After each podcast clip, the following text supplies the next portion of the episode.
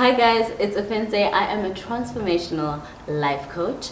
I help perfectionists get unstuck and get their ish together so that they can begin creating the life of their dreams. Today I'm coming at you with cheekbones and high vibrations as I say on my YouTube channel quite regularly if you are a regular.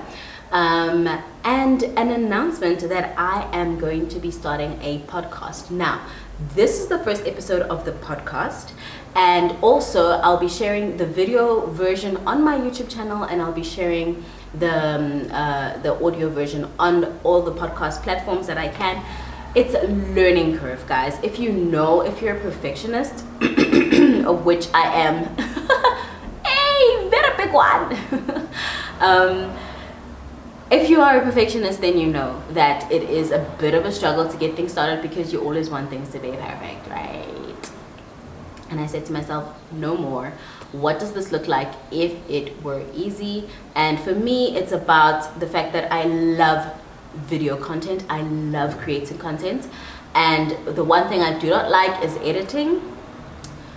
I can edit, okay? It's a skill that I have, but I'm not the biggest fan of it. So for me, this is literally going to be just one take. I'm only going to take out really crazy, embarrassing, weird things. But most of the time, just one take from start to beginning. And I'm going to be sharing this on a regular basis. I think at the moment I want to commit to once or twice a week. Um, so you can know for sure that one is going to come, and the second one probably be a bonus uh, during the week. So there's two days in the week where my daughter goes to play school, um, and these are the times that I'm planning to use to record the podcast. So today's podcast um, and video is all about my personal life story. So the reason why I wanted to share my story is to kind of, you know, talk you guys through how I got to this particular point in my career of being a transformational life coach what has happened in my life thus far, um, and my journey with perfectionism and my journey with um, being a recovering perfectionist. Um, I, I, I have philosophies about the whole perfectionism thing, and it's something that I'm going to be sharing over the journey, you know, our journey of this podcast um, and, and YouTube videos. Um, and in my all my coaching trainings basically um, because I'm really really passionate about them and I really do want to make sure that um, my heart is shared with you and what my thoughts are on that. So I'll be sharing my story. Um, and the reason why I wanted to share my story is because I believe that stories heal. Stories really help people to relate and they really do help you feel seen. I know that if you are struggling with perfectionism or if you are a perfectionist and you may not know, um, you secretly have a lot of thoughts, a lot of feelings um, that make you feel ashamed, vulnerable, and all of that, and you don't want to share them because on the surface, it's like, you know, a duck. On the surface, you look very put together, you look like things are, you know, going in your way, but in your mind, in your brain, there's so much drama happening. And I know this because this is me. This is my story. Um, if you look at my Instagram, if you look at my Facebook, if, if you look at any social media platform for that matter, I am not likely to show up as a mess or, you know, really, really show all the vulnerabilities that I am experiencing. Um, one of the biggest reasons why my YouTube is on and off, or has been on and off, because right now it's definitely going to be regular. But one of the reasons why my YouTube has been on and off is because of this perfectionism issue, right? Um, my first YouTube video went viral and um, took me from like zero subscribers to about um, 2,000 subscribers at the time. And it really like shook me because um, I was doing well and the momentum was picking up and everything, but I was struggling with um, the fact that I need to keep showing up perfectly. Like there's no room for imperfection right now because there's so many eyes on my channel, and this really did cripple me for a long time. There was also another personal um, drama that happened in the middle of my YouTube journey related to some of the other real life talk videos that I had done, and that really set me back quite a bit because I feel like I was building momentum in the beginning of my channel and then the momentum suddenly went away. I came back and I was trying to, you know, force it. But now I seriously feel a new wave of um, self acceptance, a new wave of um, the self trust or self confidence because I was feeling a lot of self doubt as a result of the drama. I don't want to get into details, okay? Just know that it was a hard time for me to deal with some of the reactions from um, my my loved ones to to some of the videos that I was sharing earlier on in my journey. Um, okay, so just to give you a little bit of context, because you know um, a lot of people might be curious, um, and also if you are probably somebody like me, um, you love to know things in order. You love to have a context. You love to know where did it start, how does it go, what is the progression. I love a category, bruh. I love it when things have sequence. I love a sequence. so I'm going to be taking you through the sequence of my life um, very quickly, uh, if my battery will allow, because I can see that it's blinking and the struggle be real. Um, so let's start with my background. I'm South African. I'm living in Nairobi at the moment. So I was born and in Pretoria, South Africa. If you're South African, you know exactly where Pretoria is. Otherwise, it's the capital of the of the country. Um, and I grew up in Johannesburg a little bit for the first five years of my life. Then we moved to KwaZulu Natal as a family, and I spent the rest of my teenage years, my young, like preteen and teenage years, in Empangeni a very small town on the coast of um, KwaZulu Natal. I loved it over there. It was such a beautiful um, childhood. There was obviously challenges and obviously like childhood traumas and whatnot in relation to the context of the country that I was born in. Because of course, if you're in South Africa, you must know that a apartheid played a very massive role in our um, collective wounding and our collective um, understanding and you know the way that we showed up as people. Um, and it really did make a, a, huge impact on how we viewed ourselves, especially as somebody who is a black woman in the context of South Africa. So of course, a lot of my wounding and the, the a lot of the you know self-identification things that happened are definitely related to uh, the fact that I am South African and I'm a black woman who was born in KwaZulu-Natal, small town, Empangeni, a lot of racism. Um, but you know, we heal, we move, we grow, and there's a lot that, that, that goes on. So yeah, Empangeni, great town, small town, but um, uh, it was also very safe uh, so and and slow. I love that also about it. Like it was a very slow town, so there wasn't too much going on, and I didn't feel a lot of FOMO. I feel like if I had grown up in a city, it would have been a little bit difficult to. I don't know to live. I don't. I don't know, girl. I, whatever. I just enjoyed it. Okay, that's all I can say. I enjoyed my childhood. Um, it was very protected, to be honest, because um, if you guys don't know, I am the child of two pastors. My dad was an elder for the first, you know, half of my childhood, and then the second half he was like a full-blown pastor, um, and then my mom is a pastor now. So um, growing up in that context, we obviously had one routine, and it was school, home, church, school, home, church, school, home, church. Errands on a Saturday, school, home, church. Like literally, every day. Um, and I am grateful for that upbringing because it really helped me to connect with my spirituality, to have a relationship with God. It also helped me to become um, sensitive to the like other realms or other things that may be happening around us. So I wasn't too 3D, so to speak. I was more connected also to the outside and other things, and it also helped me to begin my self development journey because I ultimately think that's what um, church, religion, and all of that is about, right? It's about um, becoming better people or getting onto your self development journey and actually um, growing and learning through the Word of God or whatever text it is that you find um, uh, in your community and in your religious uh, convictions. So I, I am grateful for that as well because it also protected us from, uh, well, protected me from engaging in crazy, you know, reckless teenage behavior. But that also has to do with my personality type. I am, I oscillate a lot, but I'm generally an INF, an INFJ or an INTJ. Um, if you know Myers Briggs, then you'll know what I'm talking about. If not, I'm going to link in the show notes or in the description box below um, a place where you can actually do a Myers Briggs test and figure out what your type is. But generally, um, it I really wanted to to be a good kid and to please my parents and um, the way that I did that was by you know listening to what it is that they said and they had set out the school church um, uh, school church what is it home routine and uh, and that's how I did it. So that was my childhood.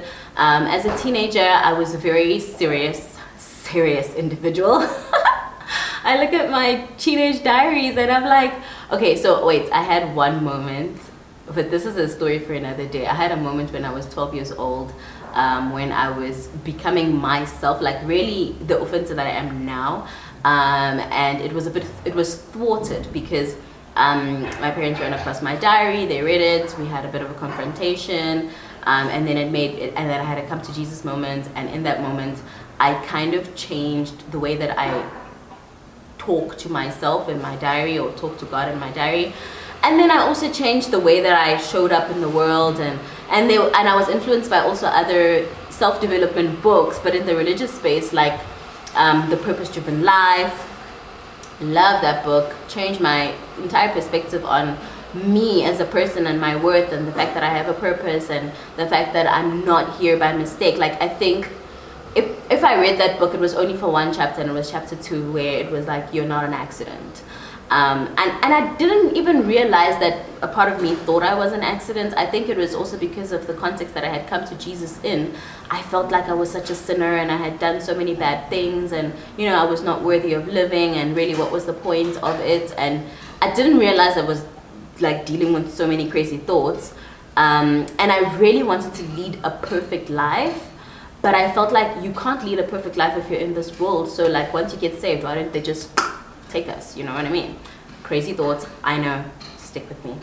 Um, so that was me throughout my teenage life, leading a very serious, godly, you know, life and um, completely devout. Uh, I had a prayer book.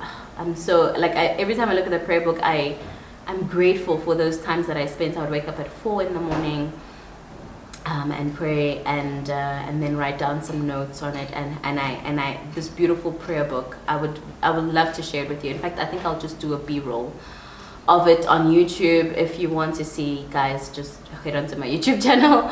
Otherwise just know that it was just me connecting with God and just getting messages and and just teaching myself consistency. And I was very consistent. Like I think I missed maybe like two or three in the three years that I did this prayer book um, commitment. Uh, it was it was one of the most self-affirming moments. Like it really created a really strong self-image that I am a consistent person and I am a devout person and I am a spiritual person. All of those things.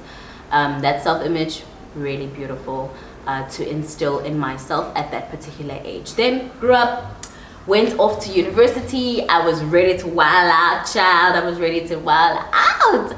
I was ready to be everything that I was not allowed to be as as a as a as a as a kid, as a teenager, as somebody who wanted to please their parents. Because now I had left Empangeni and I was in oh not not Sunny. I was in the mother city.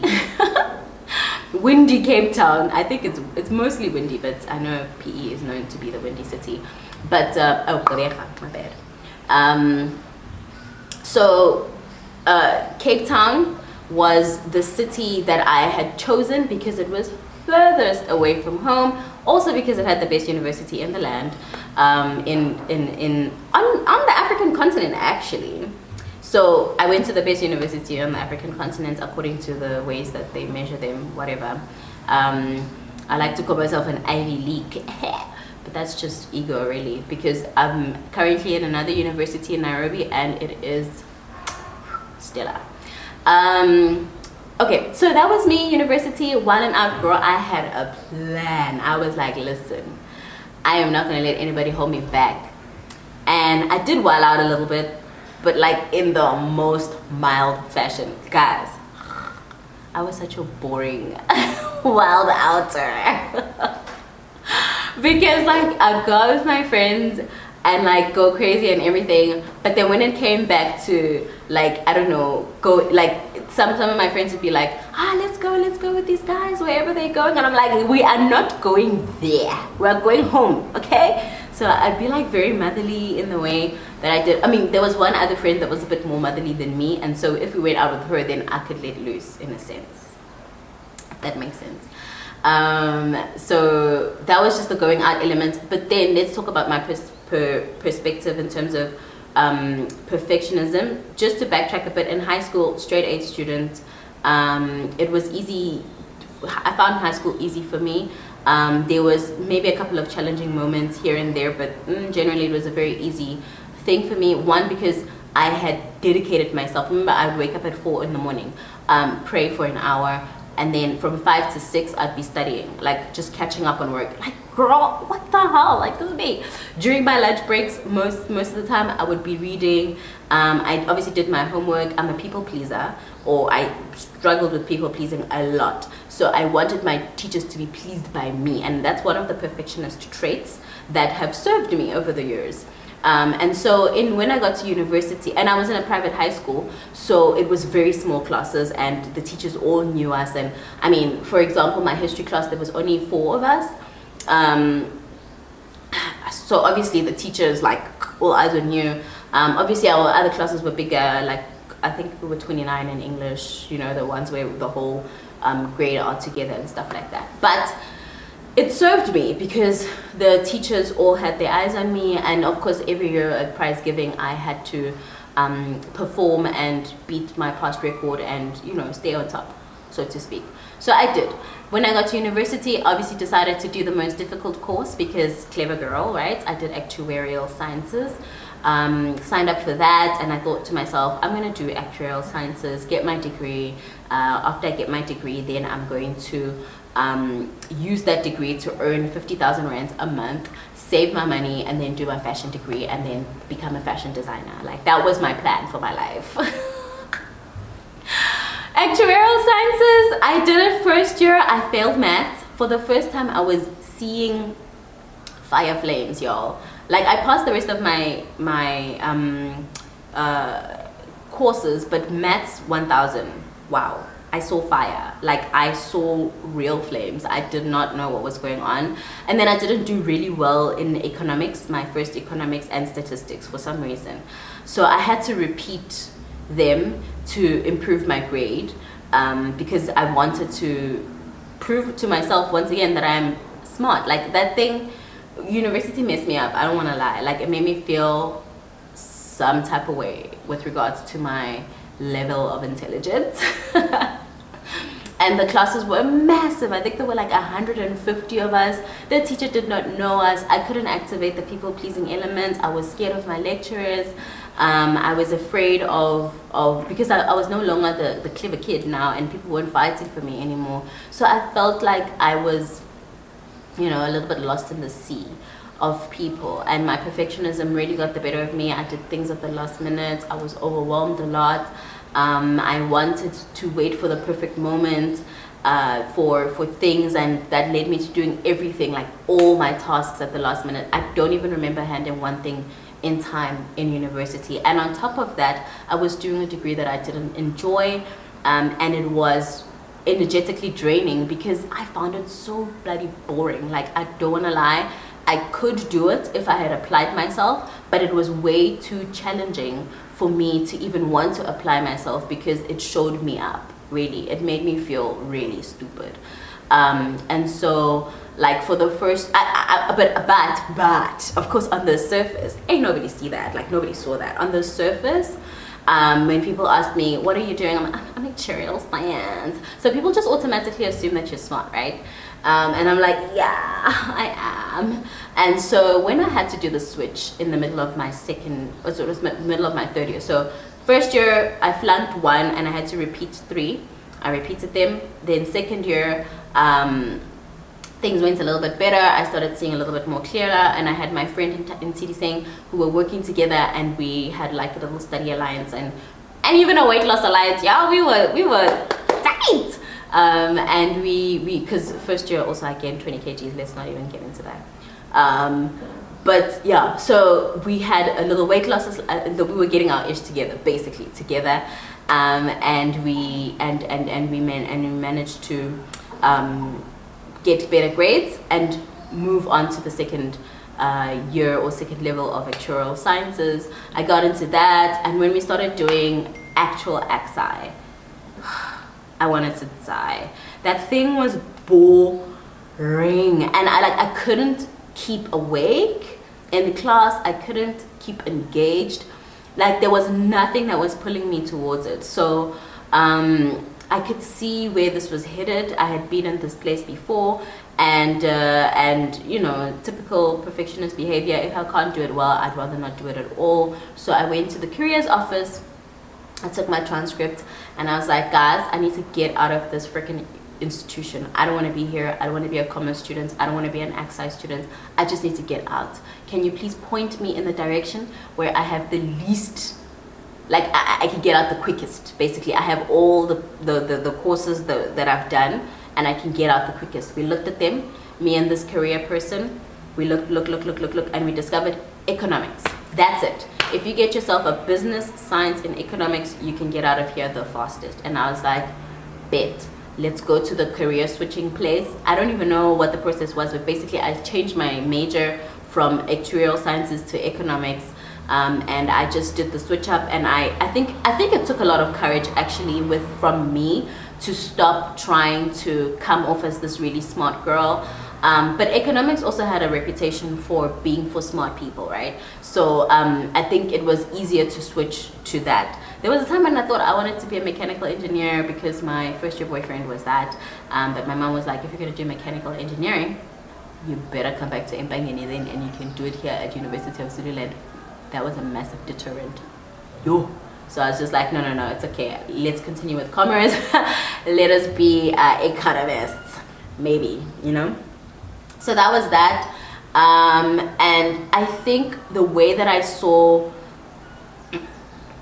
myself carry myself through the rest of my degree, my perfectionism definitely did play a big role, but it didn't sabotage me, or I didn't sabotage myself as a perfectionist as much as I was doing in the first thing because the first one was super super challenging. So I find that perfectionism like brings its head up um, when you are dealing with difficult things and things that you cannot conquer in the first you know whatever.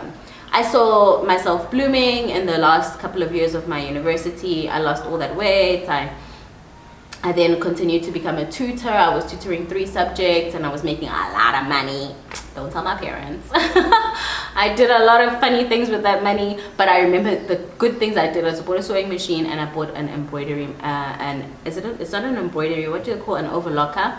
Um, and I really gave myself to my my passion to sew. I made a couple of dresses. I made a couple of things for my friends, um, and I had my big dream that I'm going to start my business as Sally's girl. Um, Sally being my mom's name, um, and and and and yeah, that was that was beautiful times. Anyways, graduate from university, start working, guys.